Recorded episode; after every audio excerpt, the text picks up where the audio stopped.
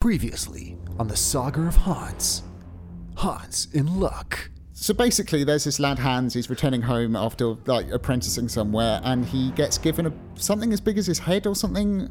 And I, I can't remember. He trades it for something else. Trades it for something else. There's a pig in a wheelbarrow. Some guy sings a goose song. I think he ends up throwing a millstone in the pond, and he goes home empty-handed to his mum. Clever Hans. So clever Hans. That obviously is more recent in my memory.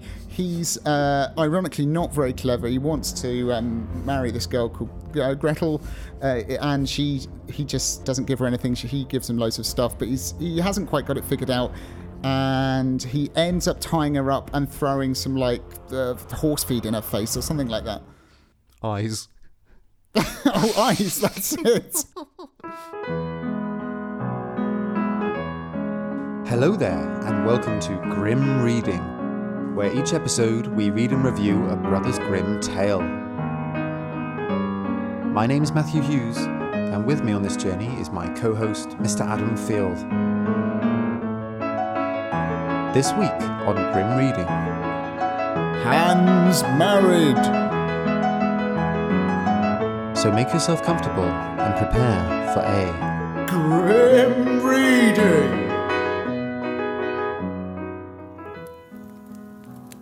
There was once upon a time a young peasant named Hans, whose uncle wanted to find him a rich wife.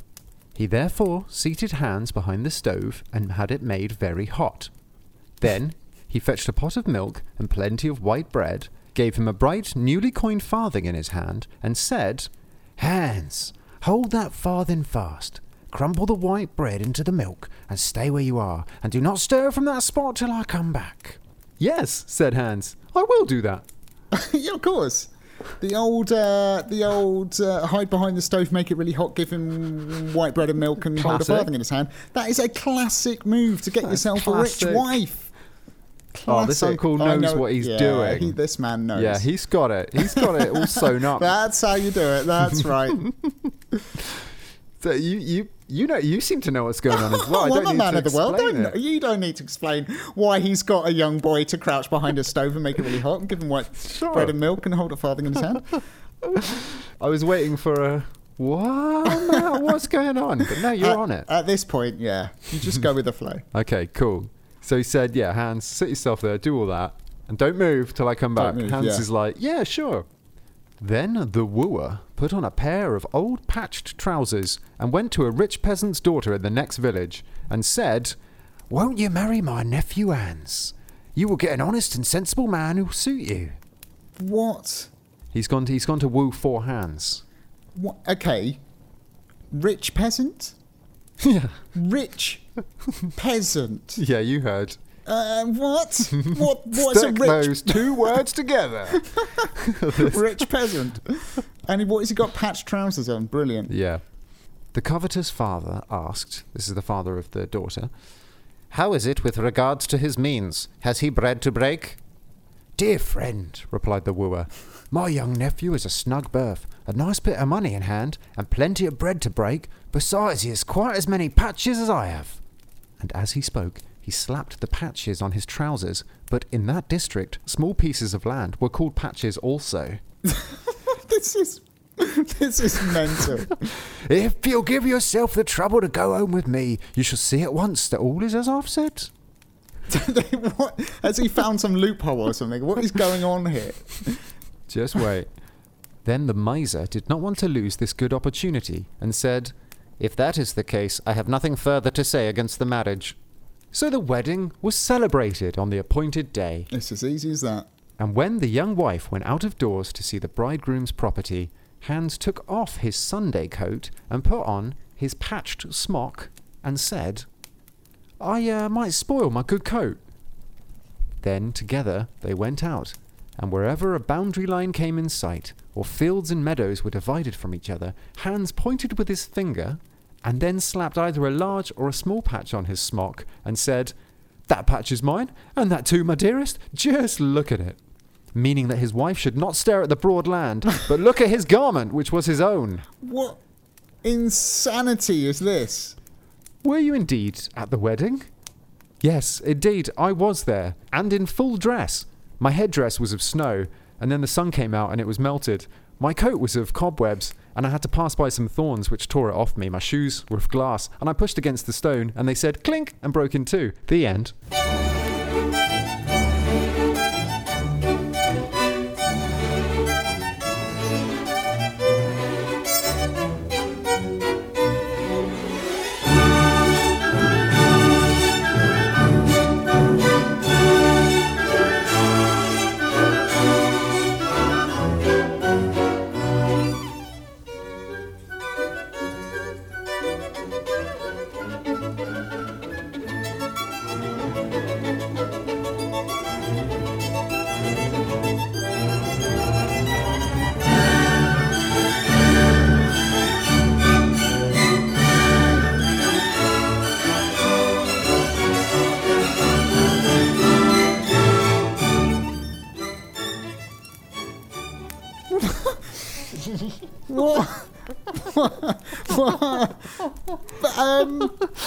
Into that story so confident. You're like, I see what's going yeah, on yeah. here. what? I, you started on that bit at the end, and I was like, wait, wait, wait but who, but what, but, uh, what? okay, It just got worse and worse. yeah, that was mental. Um, yes. I think never has that been more appropriate um, review. what on earth was that? what did you just read me? Hans married. Yes. we we know that much. That was. Yeah, that was a weird one, eh? That was really weird. I mean, we'll park that bit at the end for now. Like, Yeah, okay. what, oh, I mean, or we can address that. Up to you, mate. Up to you. Do you want to? Do you want to go through the story first? Yeah, sure, So we sure. know what what happened. So, kid called Hans, young young lad, and he's got a dad, and it's No, no, he's got an uncle. oh, I forgot that already. it's his uncle. Okay, he's got an uncle. I got He's it wrong got a dad. straight away. I mean, he had a dad at some point. Young boy called Peter and his mum. yeah, and basically there's a swan, and no. Uh, so he, he's got an uncle who really wants him to have a rich wife. Yes. He's got his priorities straight. Yeah, get yourself a rich wife. So it's like, I got this sorted. I know exactly how to get you a rich wife. Pop yourself behind that stove. I'm just going to turn on really hot. no some- idea why. Give you some white bread and milk. Yeah, that actually the stove being on didn't come back, did it? Doesn't That was need just to a bit be of on. unnecessary detail. It's just like pranking him at the same time. Homemade sauna. And a farthing in his hand, and he's like, right, okay, I'll pop on my yeah. patchy trousers. And he goes off to a rich peasant. A rich peasant. yeah, you're gonna have to get over, Adam. You're gonna have to let that go. That doesn't, that's not a thing. It's an oxymoron. I Yeah. know. I maybe re- relatively wealthier, as Mm. to, to Hans and his uncle. Okay, they're like proper peasants, are they? Yeah, they're like, whoa, you've both got shoes. yeah, Um, and he was actually the father of the bride to be, was described as a miser, I think. mm, a mi- yeah, a which miser. My understanding of miser is uh, like a penny pincher. Yeah, that he's also described as covetous as well. Right. Oh, yes, that's true. Mm. So just greedy Just greedy, yeah. guy. Yeah, yeah, yeah. Uh, he's done all this. He's set up this situation with Hans just so he can truthfully say things which sound appealing. And this is the system. These are the rules they've imposed upon themselves. It's like you can you can hoodwink people, you can totally Hmm. mislead them, but as long as what you're saying is technically correct in some way, it's fine. I think is the gist Yeah. of this story, isn't it? Yeah, that's absolutely the idea. so, I mean, well, yeah, at, at no point in the story is a lie told, Yeah. but it kind of is at the same time. Yeah. That's kind of, that's the fun. That's the joke. That's the That's the fun we're all Oh, having. brilliant. But wait, we've, we, we've only got halfway through. Yeah, so yeah, he yeah. says, you know, do you want to marry my nephew, Hans? And the, the, the miser says, well, how is it to his means? Yeah, what have you, what have you got for me? Yeah. And uh, he's so he's like he's got uh, what was it? He's got a warm place to stay or something. Ah, he says he's got a nice snug berth. That's why go. he put So the that's stove why he put on. the stove on. Yeah, Got there you it. bit of money in hand, Yeah, got the farthing. plenty of bread to break. Oh, and he did break the bread into the milk, didn't he? Yeah, Exactly. the milk wasn't necessary. And besides that, he has as many patches as I have. And he's got the uh, Yeah. accompanying number of patches on his coat. Yeah, so he says he's got as many patches as I have. Then he slaps his his patches on his trousers. Yeah, so the woman and her dad are sat there thinking, oh, he's got loads of areas of land. He's Yeah. thinking, ha ha ha, he just means patches on his clothes. yeah. Brilliant. And then he says, you know, if you come home with me, you'll see that it is so. Um, and then the miser's like, sounds good to me. Doesn't matter. Let's just get them married. And then, yeah, and then they get married. Yeah. And then they go off the the the newlyweds. Then Yeah. the same day they go off for a little stroll in the country. There's just the two of them, hand in hand. yeah, lovely. And he's after the going, ceremony. I own this patch, this patch, this patch. Yeah. Meanwhile, he's tapping his patch on his coat like, yeah, yeah, yeah. Yeah. Yeah, technically not lying to you. Suck on that. I mean, exactly. Suck on that bread and milk. yeah. and um, and then you just said a load of stuff to me. I don't even know what that was. I can't remember it. You had glass slippers on or something, and they didn't smash. And your Yeah. coat was made of cobwebs. I think that's what I remember. So I said, "Were you indeed at the wedding?" you took it to me. I don't know. I don't know who's saying anything at this point. Someone said that, So, who said that? and then I think you're meant to say that to me. Oh, right. I'm sorry. So do you want to say that to me? Uh, oh, were you indeed at the wedding? Yes, Adam. Indeed, I was there, and in full dress. My headdress was of snow, Of course. but then the sun came out and it was melted. Oh no! I know, I know. It was a nightmare. He must have looked a right plunker. I did. I did. Um, but that's not the worst of it. Mate. Oh no! Oh, my worse. coat, my coat was of cobwebs, Oh, and uh, I had to pass by some thorns, which tore it off me. whoops! I know. So now I'm coatless and headdressless. But worst of all, Adam, my shoes were of glass. Yeah, Oh, got these new fr- shoes. Stupid lovely. mistake, if you ask me. But But you, you should have seen them. I bet they look good. But I pushed against a stone, and they said clink, and broke in two. Wow, And that's that's the end of the story. that's so unnecessary. it's so unnecessary. So I think okay. So I think what that is saying is, yeah, I think you're meant to be saying. The listener of the story says, "Were you indeed at the wedding?" So I'm telling you the story about Yeah, this yeah. beautiful wedding where this girl's been tricked into. Then you say, "Oh, were you were you at the wedding?" 'Cause Yeah. You're just so excited by my storytelling. Yeah. I was hoping you would just spontaneously say that. Um, it's, um, I'm, I'm it's really all right, annoyed it's at myself that I did. No, don't worry about it. Don't blame yourself. and then I say, it, I think the idea is, it's like I'm saying, there wasn't a wedding, you idiot, you know. Oh, yeah, yeah, I was there, and I had a full outfit oh, on. Oh, that was sarcastic. Yeah, I think so. So it's saying, yeah, yeah, I was there. I had a full outfit on. I had this amazing headdress, but oh, it was made of snow and it melted, and I had a co- coat of cobwebs, so they've gone, and then my shoes Right. broke. That's why you couldn't tell that I was there, but I was. Oh, I see. I have looked and looked and looked, and I cannot find any analysis on any of part of this story anywhere in the world. Oh, But um, that I'm pretty sure it's saying, yeah, it's like a wink. It's like, oh yeah, there was a wedding. Yeah, I, and I was all dressed up. It's I slightly that's the idea. passive aggressive.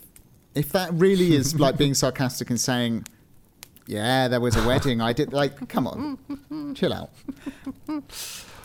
But I mean, okay. Most excitingly, Adam, we need to we need to talk about this. Hans got married. Hans got married.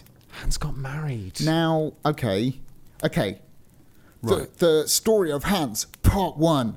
Well, we think it's part one. He's he's coming home from working at some Yeah. apprenticing somewhere. He takes all the stuff, and ends up dropping a millstone in a pond and going home to his mum. Mm-hmm. In the next instalment, he's with his mum still, Yeah. and he's he's uh, he quite likes this lady, but he's trying to basically like just milk her dry of all her possessions. Yeah, yeah, and she never became his bride. That's no, how because clever he Hans totally, ended. totally blew He it. messed it up with Gretel. He Totally totally blew blew it. it. So now we find him not with his mum, but with an uncle. Yeah. Wait, how did that happen? Oh, there's room there for another Oh, story. yeah, I think so. Spin-off series. It's like Star Wars or something, isn't it? Hans's uncle. It's like, isn't Rogue One like slotted in there, like in between two other stories? That's basically what this is like. Don't try and talk about Star Wars, Adam. I- You're out of your depth. Don't do it. I thought I was doing really well.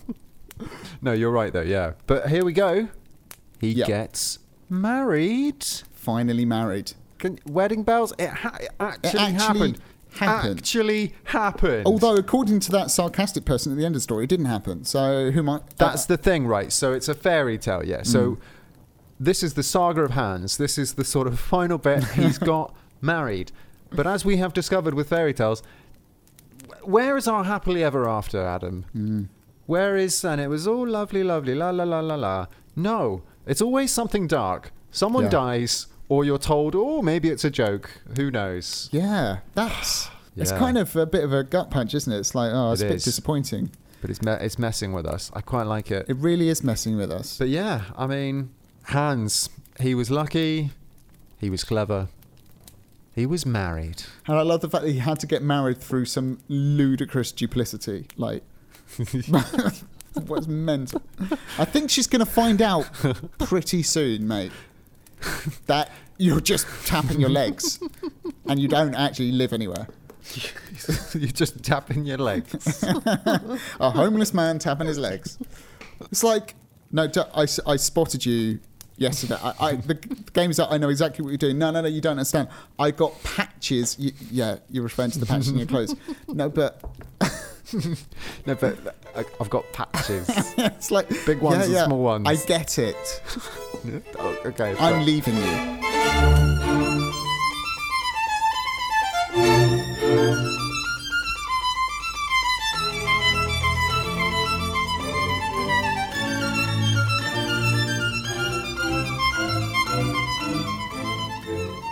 so, Hans heiratet, uh, which I believe is what it's called in German.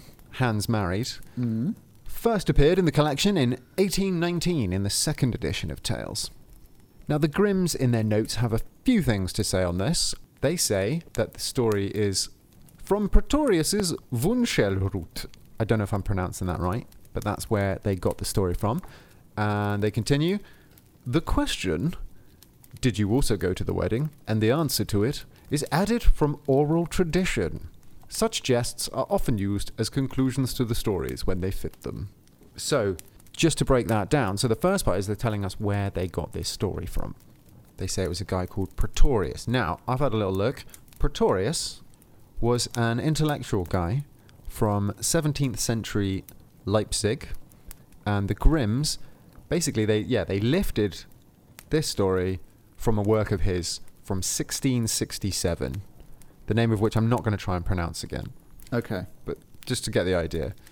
Now, I believe in Pretorius's original version, he ended it with a warning against gullibility. Ah, interesting. Kind of like you were saying, you know, it's, you know, she's being fooled, she's being tricked into the Yeah. marriage. And then I thought that was quite interesting because because we see that a lot in the, the old versions of the stories. If the Grimms collect them from the Middle Ages or the Renaissance time, they sort of add morals or they're like educational tales Yeah.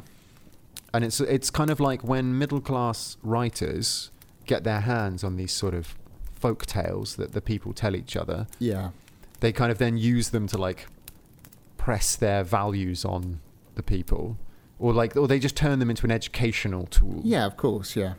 which is something as well that the grimms are often accused of doing but here again we see that they didn't do that they uh they just leave it as the fun little anecdotal story i think we looked into this in clever gretel a bit Yes. so that's where it came from. Um, Okay. As regards the ending, they say that they added the ending on. So that isn't from the original source. They tacked that Uh-huh. on from the oral tradition. As we saw recently with the ending of Fundevogel. Yes. What was that ending again? I think it was if they're not dead, Oh, then they're it. still alive. Yeah, it's brilliant. Although you can't fool the logic. Um, so this is like another traditional ending that Mhm. they said can be used if it fits or something. Uh, yeah, something so they, they said such jests are often used as conclusions to the story when they fit them. So, yeah, and as we've seen, the Grimms do that as well, which I guess, you know, in a way they're replicating what happens in the oral tradition. yeah, So they, they will just take things that they hear from sort of world of folklore and then they'll just add them into their stories. Because for the Grimms, you know, they, they are like beautiful parts of the folk world. So it's it's okay to do that. You know, obviously now if you're recording folklore, you wouldn't just add bits on because you think it yeah, yeah, that should go there. yeah. And again, interestingly, you know, speaking of Fundevogel episode, it's a bit like the ending of uh, Baba Yaga, I thought. The beer ran down my moustache, but it didn't go in my mouth.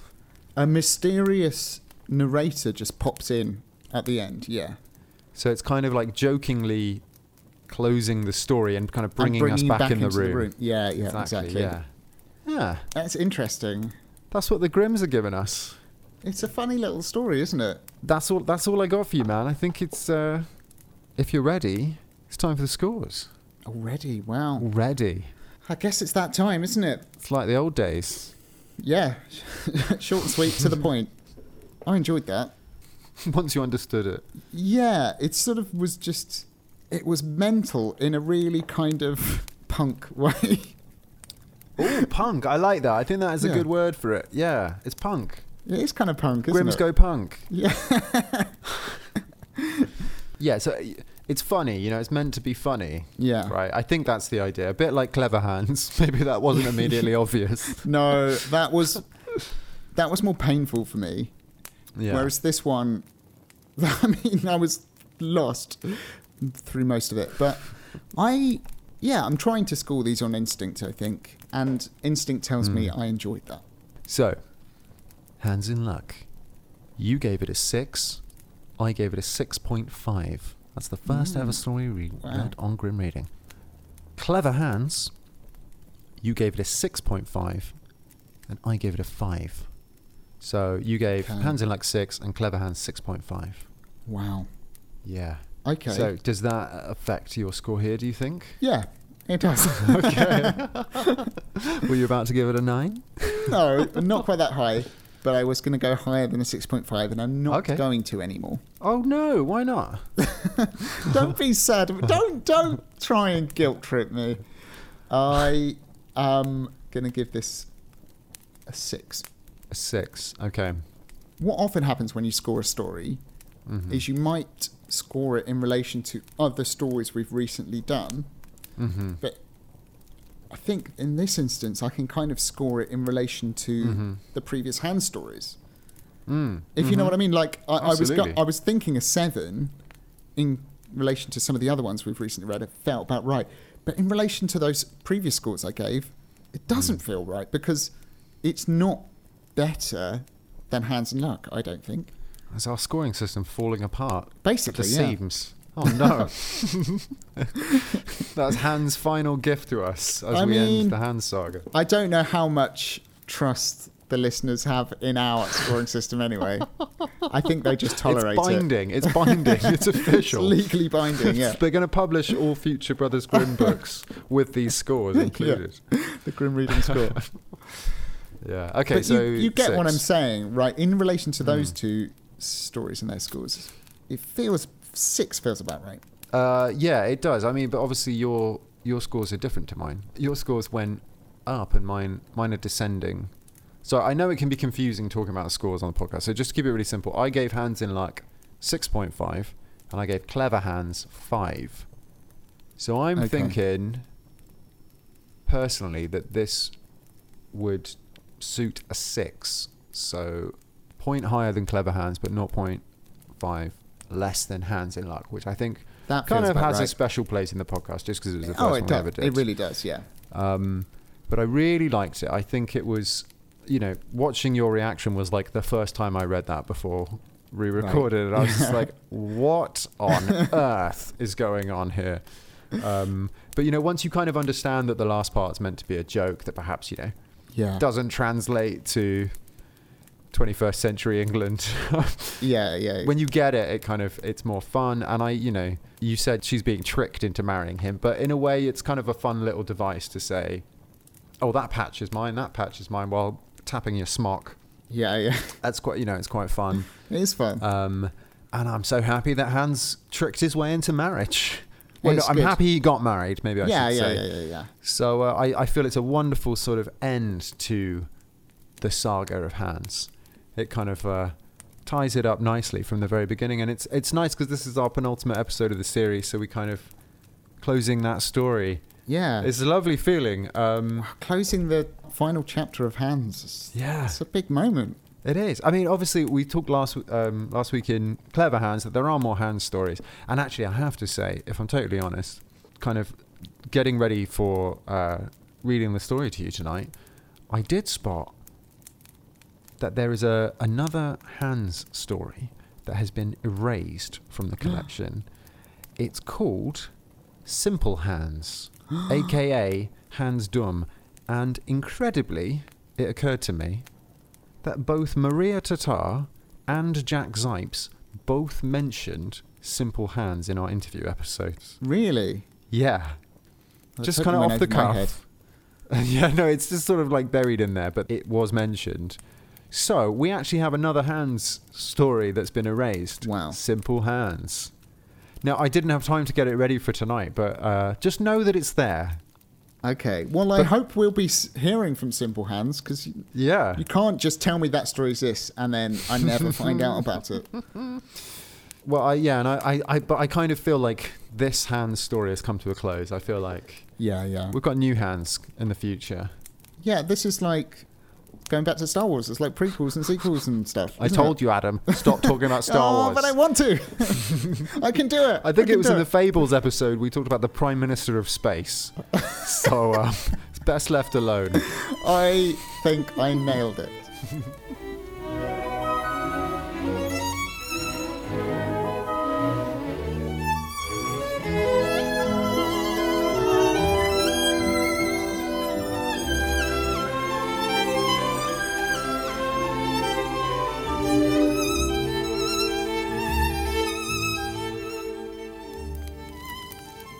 So we're we're kind of in a bit of an unusual position here. So th- this is our penultimate episode of the series. We've got one final episode to go, which is going to be Snow White. Exciting. Very exciting. So this was actually our second patron chosen story in a row. Normally it's at once every four stories, but we've done two in a row here. There's a little uh, treat for the end of the series. So what that means is we're at the end of our cycle of stories. So at the end of this episode, Adam is going to pick the first three stories we'll be hearing when we return for series four of the podcast oh, towards the Oh, end of the exciting, isn't it? Yeah. Series four. Series four. And we're also going to launch another Patreon poll for the fourth story of Series 4, which should kind of keep everything present and correct. Perfect. Just a bit Sounds of like a plan. Trying to Yeah. figure out the admin. I think we got it figured out. but uh, before we do all that, this seemed like quite a good opportunity to read out a bunch of listener messages that we've been accruing. Perfect. So, first of all, as mentioned, this was a Patreon chosen story. So, how it works is we pit two stories against each other, and all of our patrons get to choose which one is the fourth story. So, on this one, on Hans Married, we had a f- quite a few comments as to why people chose Hans Married over The Little Peasant, which was the other story that was uh, up for grabs. So, uh, just a few of the comments. First of all, Sonia, I think that's how you pronounce her name. Sorry if I got that wrong. Uh, she wrote, Definitely Hans married. I need to know more. I mean, is it the same Hans as Clever Hans? Did he marry Clever Elsie? Is Hans in luck once more? Oh, good questions. Good questions. All good questions. All answered as well. I think they are, yeah. he didn't marry Clever Elsie. Oh, did he? Oh, no, he didn't. I can just, I can do that real quick. Yes, no, yes. There we go. okay, done. There you go. Got your answers. We had another message from uh, Michael. He said, Coming up on 38 years of marriage, and I just got to see how Hans fares. Wow. Wow. Well, I think I can confidently say you're doing much better than Hans does. Yes. Because I don't think with that approach, he's going to make 38 years of marriage. Yes. I don't think he's going to make 38 Yeah. days of marriage. If you want a second opinion, I agree with what he said. There we go. Seconded Yeah. and motion is passed. Uh, so thank you for that, Michael. And uh, finally, we had a message from Joan. She said, uh, "Hans married." So she's voting for Hans married because I'm hoping for a "and they lived happily ever after" ending. Oh, so is Joan mean, going to be happy with that? we don't know, but I think we can quite confidently say no. well, you got an ending where a glass shoe went clink and broke. The end. Is that a happy So, ending? Yeah. I I don't know.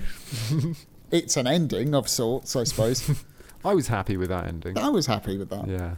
But yeah, so there were some quite passionate responses about uh, Hans married there, Oh, it's fantastic. which, if I remember correctly, roundly beat the little peasant. Yeah, it was very popular and it wasn't even close. And I think people were just so invested in the arc of Hans that they had to. You know, when you finish an episode of something, you just have to watch the next episode. It was that. It was Absolutely.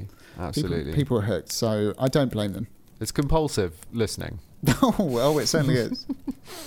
Uh, but you know, we might see the little peasant uh, at the beginning of series four. We'll find. We'll find out shortly. I'm keeping. I'm keeping people hooked, Adam. Oh, that is excellent. We're going to be podcasting, that. hearing Adam's choices for the start of series four. Coming Stay up. tuned. Coming up coming up on the podcast. after the break.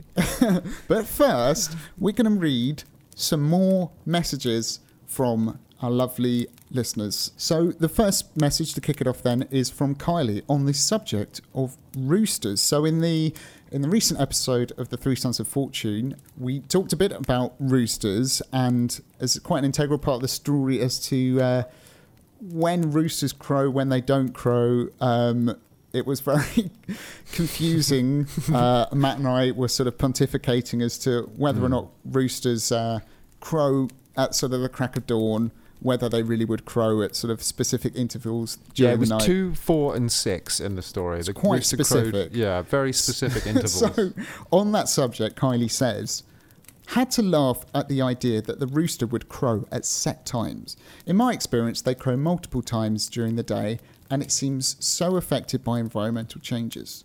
In Australia, those changes can happen very randomly, so the roosters are rarely good timepieces. But at the moment, I live next to a high school with a rooster who got used to crowing every hour when the bell goes off. Wow, so no. much so that it does it in the holidays as well, even though the Oh. bell is turned off. I'm thinking that I should take it on an island trip when international borders open. hmm. I think that's a good plan. That sounds quite painful.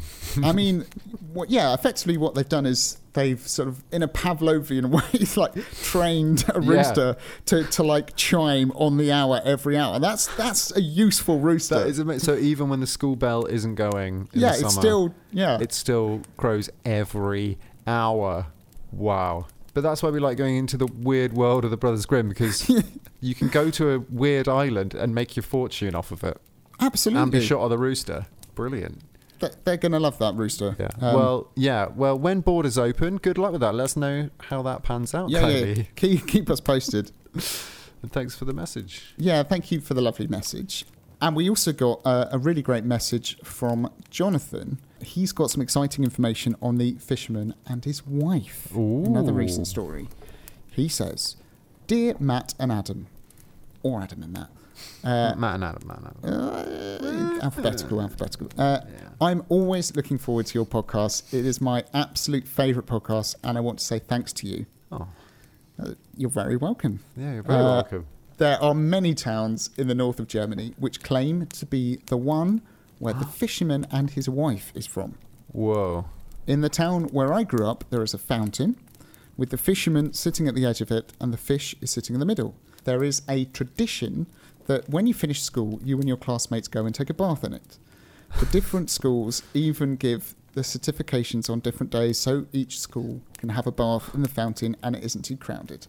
You can't imagine how drunk I was.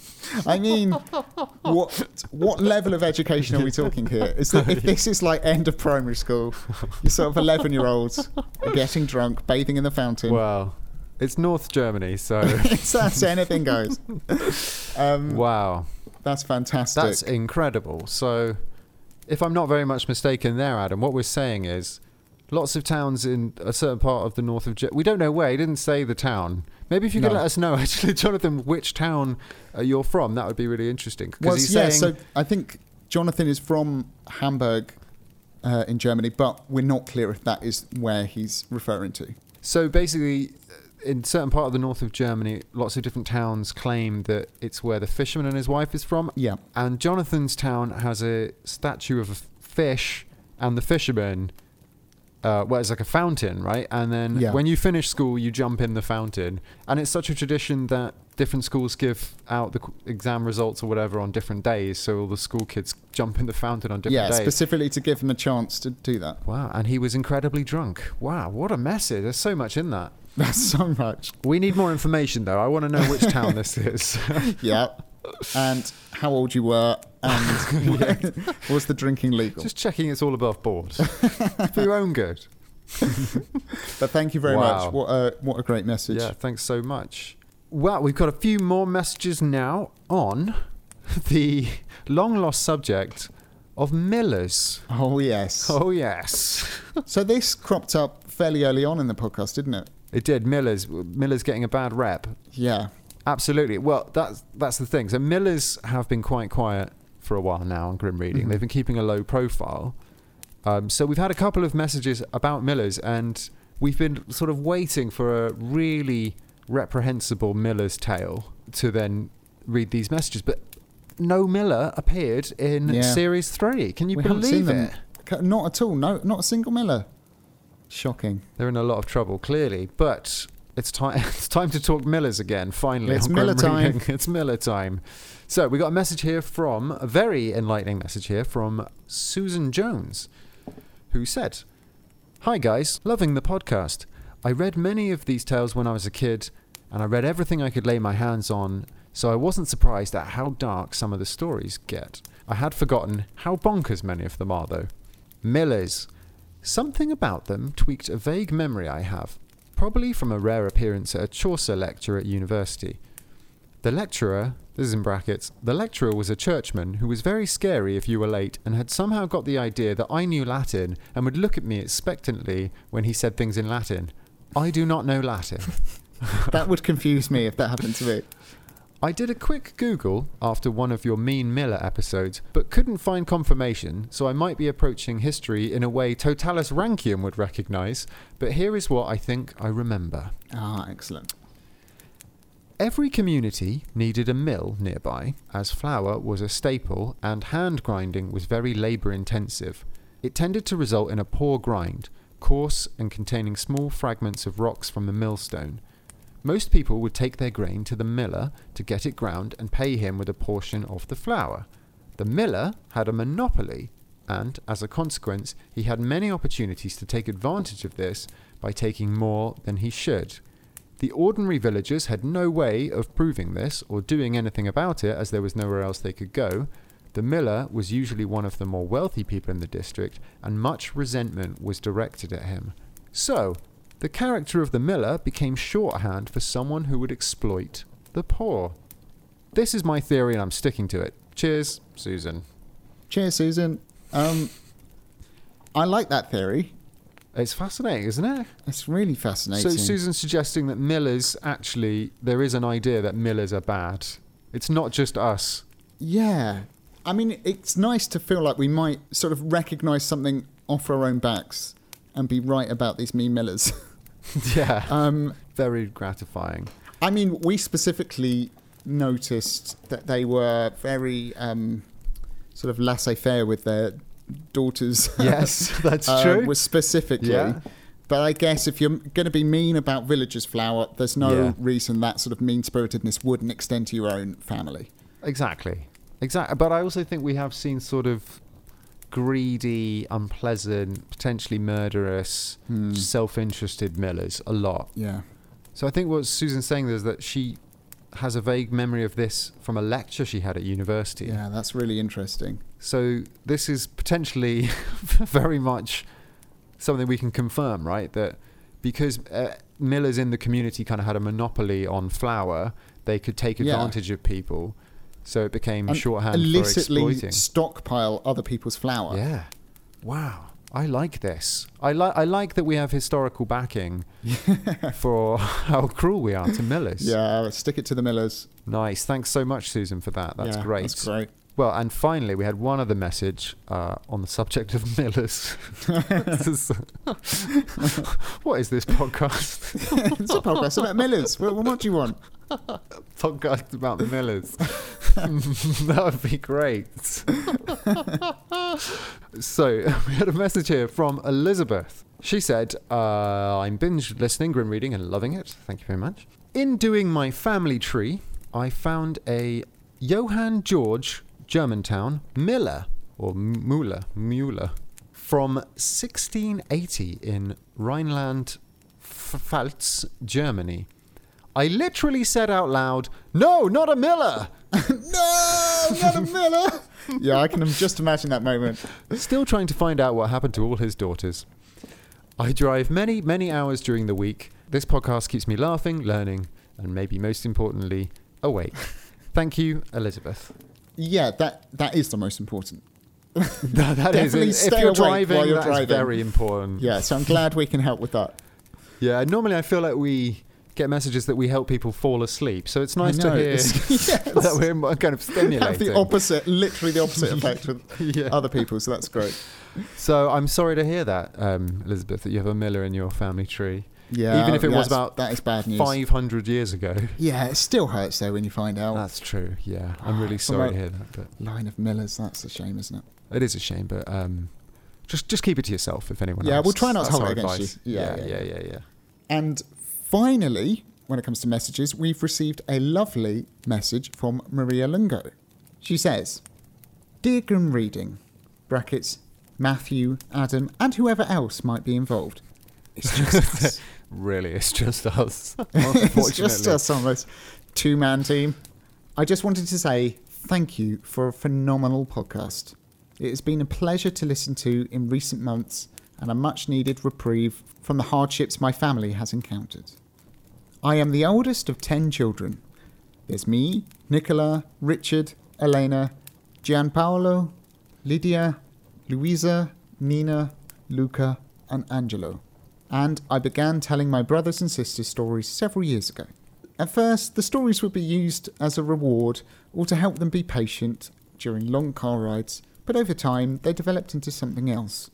The family hit some financial hard times during my high school days. Our dad lost his job, and we lost our youngest brother, Angelo.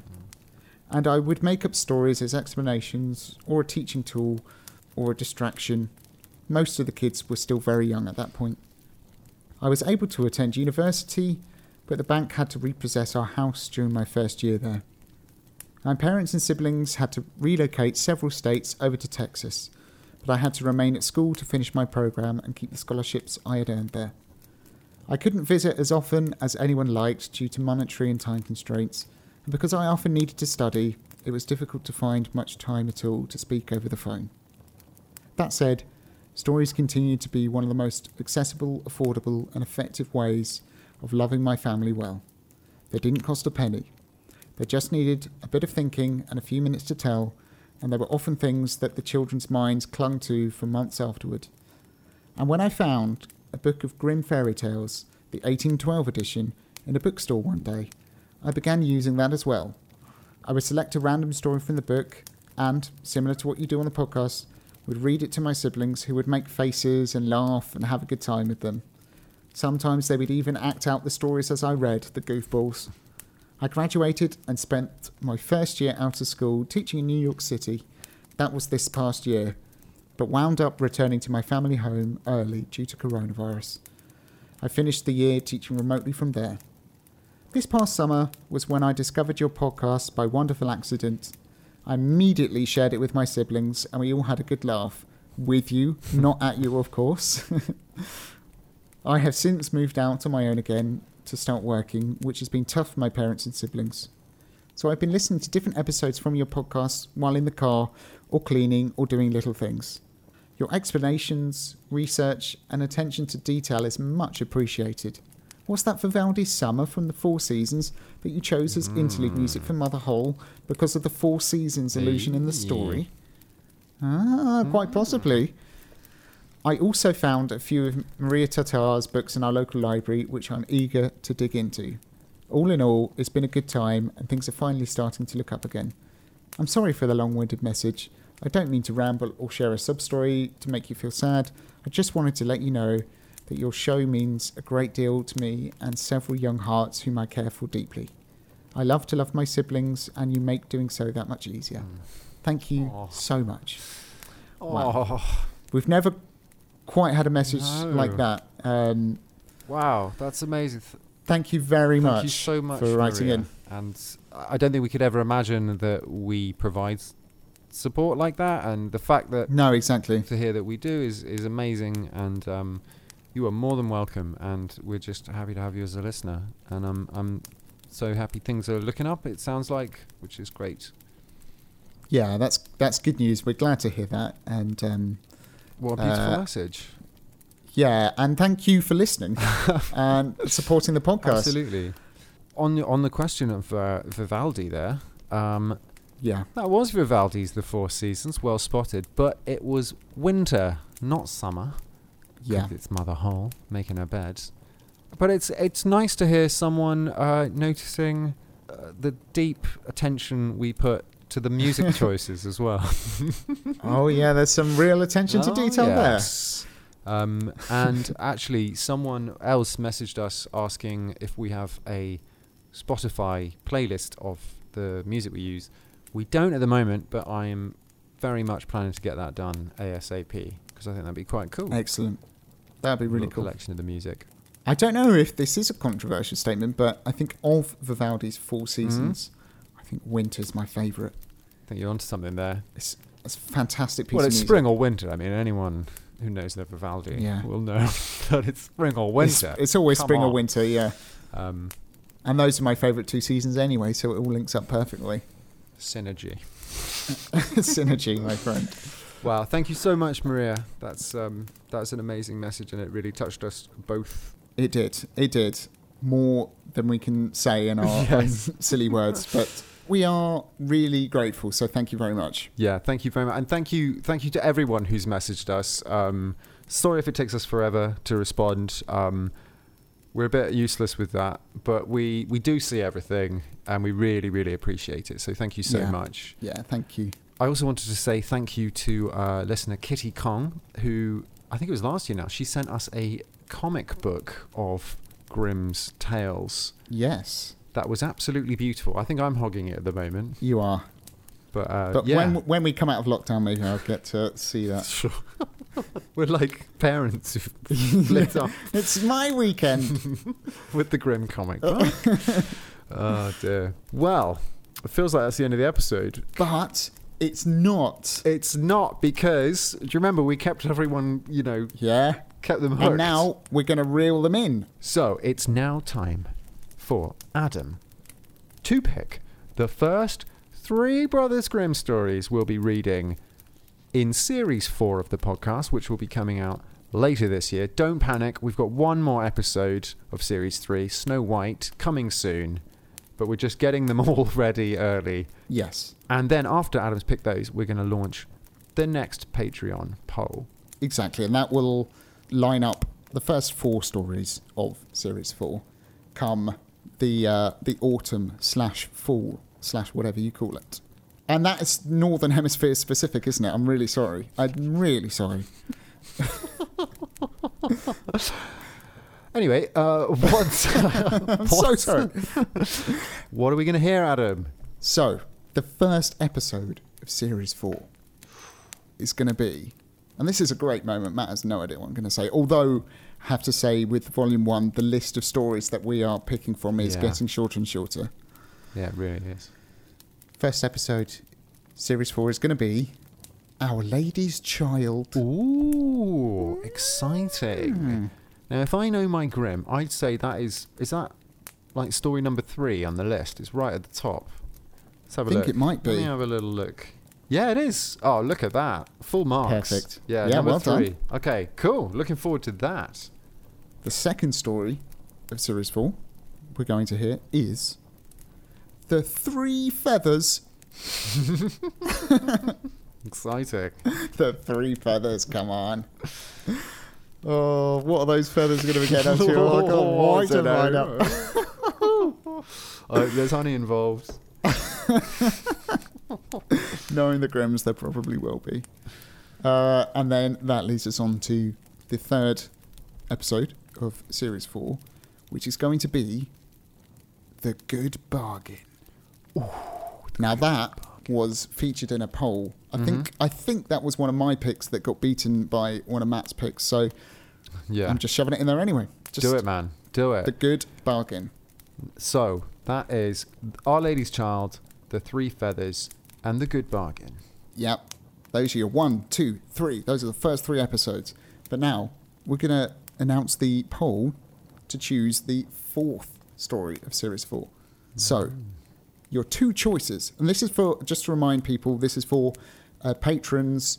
Uh, anyone who's a patron from $1 a month upwards gets to vote in this poll. So, if you're not already and you'd like to choose between these, please do so. So, the choices are the two brothers or the little peasant. So that's the little peasant or the two brothers.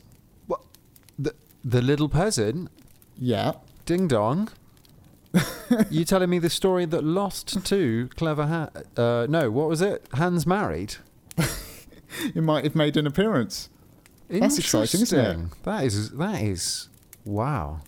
I mean, never a dull moment on the podcast. that could be controversial. Everybody on the edge of their seat. What does it mean?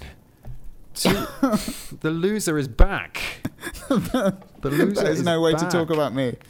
Um, Wow. it's exciting. So, Yeah. So, um, yeah, patrons, the poll will be live uh, uh, the day after this episode comes out, and uh, Yeah.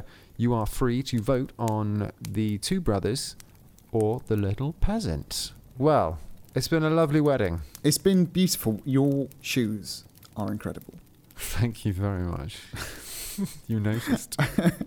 And I love, I mean, uh, your head headdress looks a little bit different to what it did earlier, but yeah, no, that's part of the design. Yeah. Ah, I see. No, it's I quite. see. It's quite actually quite hot out it's here. really nice. Yeah, yeah, yeah. So watch out for Thank that you. thorn, by the way. Uh, Yes. Just be careful. Yeah, I know. I mean, I probably should have brought a spare pair of clothes because uh, this could go very wrong. So I should probably leave Oh, I, thi- before I think you does. probably should. Before you do, though, by the way, I've got lots of patches. I've got lots Oh of yeah. patches. Oh, you're a rich boy. He doesn't know what I'm talking about. oh, I'm tapping my smock. the fool. Oh dear. well, I think we should uh, Yeah. we should both shoot Yeah. from, from this wedding that neither of us are invited to. Hint taken. Yeah, That, that never took place. Yeah, Well, it's been a it's been a delightful fictional wedding, and um, it really has. uh, it was a, it's a nice kind of uh, sort of relaxing penultimate episode before we uh, we finish things off with Snow White. Snow White, Snow the White. Snow White. Yeah, very excited for that. So Ah, I will. Uh. I'll catch you then. Yeah. See you then. Keep it grim. Keep it grim. Bye. Bye. If you'd like to support the podcast, please head over to patreon.com slash grimreading to find out how, and also see the range of benefits available as a thank you from us. You can of course email us at grimreadingpodcast at gmail.com. We're on Twitter at grimreadingpod, and we're also on Instagram and Facebook at grimreading. You can find us on Podbean, podbean.com slash grimreading, and we also have a website, grimreading.wordpress.com. Grim.